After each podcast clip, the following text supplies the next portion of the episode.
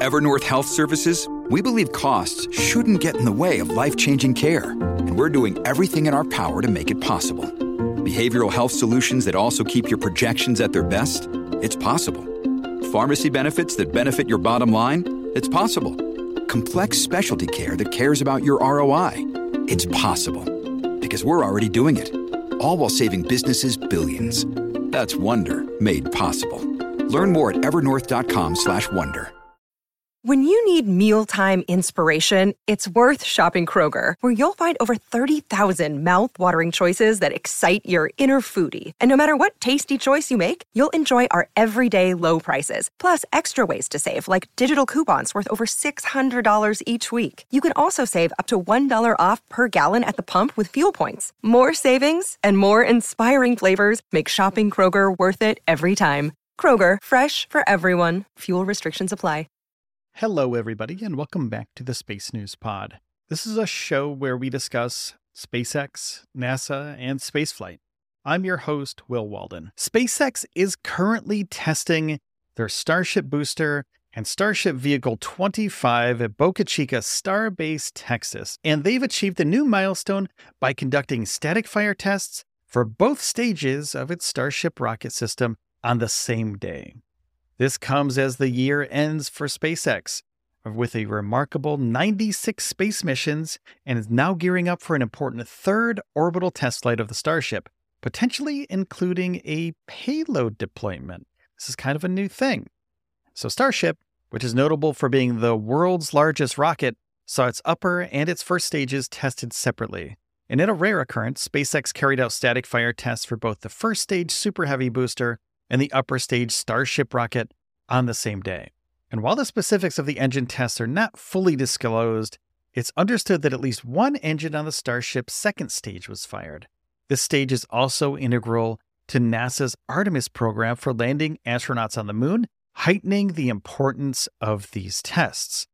Now, detailed observations of the second stage testing revealed that the ignition of the single stage Raptor engine was particular test demonstration of a flight like startup, which is essential for in space burns.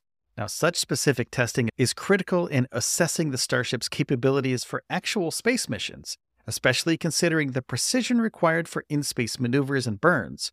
And this test adds to the speculations about Starship's upcoming test flight, which may include launching a payload into space, and demonstrates SpaceX's focus on replicating real time mission conditions in its tests. Now, the Starship program began all the way back in 2020. It's actually longer ago than that, like 2016, they actually started this thing.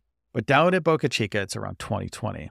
And it's been marked with rapid progress in development and testing. And over the years, the company has introduced new Raptor engines, upgraded the Super Heavy booster, improved the Launchpad water deluge system, and streamlined its whole production process.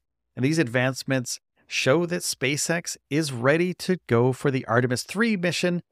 The manufacturing process is critical for SpaceX's strategy to realize its ambitious goals with Starship. Elon Musk has emphasized the necessity of producing at least 100 Starships annually to support the company's Mars colonizations plans. The Super Heavy booster is designed to return to the launch site within minutes of the launch, but the second stage Starship takes considerably longer necessitating a higher production rate of Starships. Now, to manage the expected launch frequency, SpaceX is also expanding its infrastructure by constructing a second launch site in Texas. The success of today's static fire tests is a huge step towards the upcoming third flight test. And this next phase will involve comprehensive evaluations, including full stack integration, ship and booster inspections, pad checks, and any necessary repairs to the spacecraft. And Elon Musk recently announced via X, formerly known as Twitter, the completion of a static fire test of the Flight 3 Super Heavy booster. Now, these tests are critical to verify the functionality of the entire system, encompassing ground equipment, vehicle, engines, and both external and internal plumbing. Now, responding to a user on X, Musk highlighted the operational efficiency of the Super Heavy booster, noting its rapid turnaround time. He said, as it returns in about six minutes and can theoretically be ready for reflight in about an hour. He's showing that The booster has the potential for frequent reuse. They would fly it back to Boca Chica Starbase, Texas, refurbish the booster, do any sort of upgrades, make sure it works, and then either fly it the same day or fly it within the next few days or the week. So we're going to be seeing boosters being reused, I believe, possibly by the end of 2024. Now, Musk's vision for SpaceX's production capabilities extends beyond the current targets. He envisions raising the production of Starships to 300 per year, far exceeding the initial goal of 100. Now, this increase is vital to accommodate the longer orbital and reuse cycles of the Starship compared to the booster. If they do end up catching the booster first, the Starship possibly will always land in the Pacific Ocean for a while. And if they can catch the Starship booster, uh, they can reuse those things. So 300 Starships per year seems about right. And Starship's longer orbit and ground track alignment requirements mean its reuse frequency might be limited to just once a day. Another day is here, and you're ready for it. What to wear? Check. Breakfast, lunch, and dinner? Check. Planning for what's next and how to save for it? That's where Bank of America can help. For your financial to dos, Bank of America has experts ready to help get you closer to your goals. Get started at one of our local financial centers or 24-7 in our mobile banking app.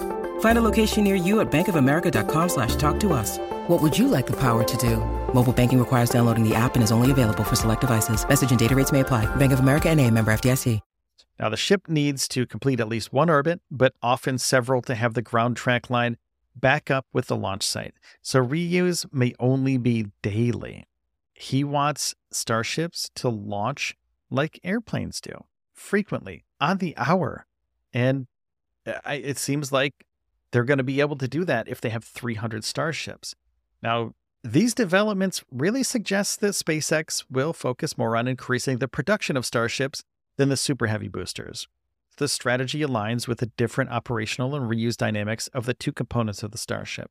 And the significance of these tests cannot be understated, as they represent crucial steps in SpaceX's journey towards more advanced and frequent space missions. The successful static fire tests are important indicators of the Starship's readiness for more complex missions, including potential payload deployments. SpaceX's plans for the Starship extend beyond lunar missions, too. The company envisions using the rocket system for interplanetary travel, particularly for missions to Mars. The company's focus on rapid testing and development reflects its commitment to maintaining a leading position in the space industry as well. This is about business, and SpaceX's ability to conduct multiple significant tests in a single day shows that they have the expertise and the robustness of technical infrastructure so they can continue building starships faster and faster. But looking ahead, SpaceX's next steps will be closely monitored.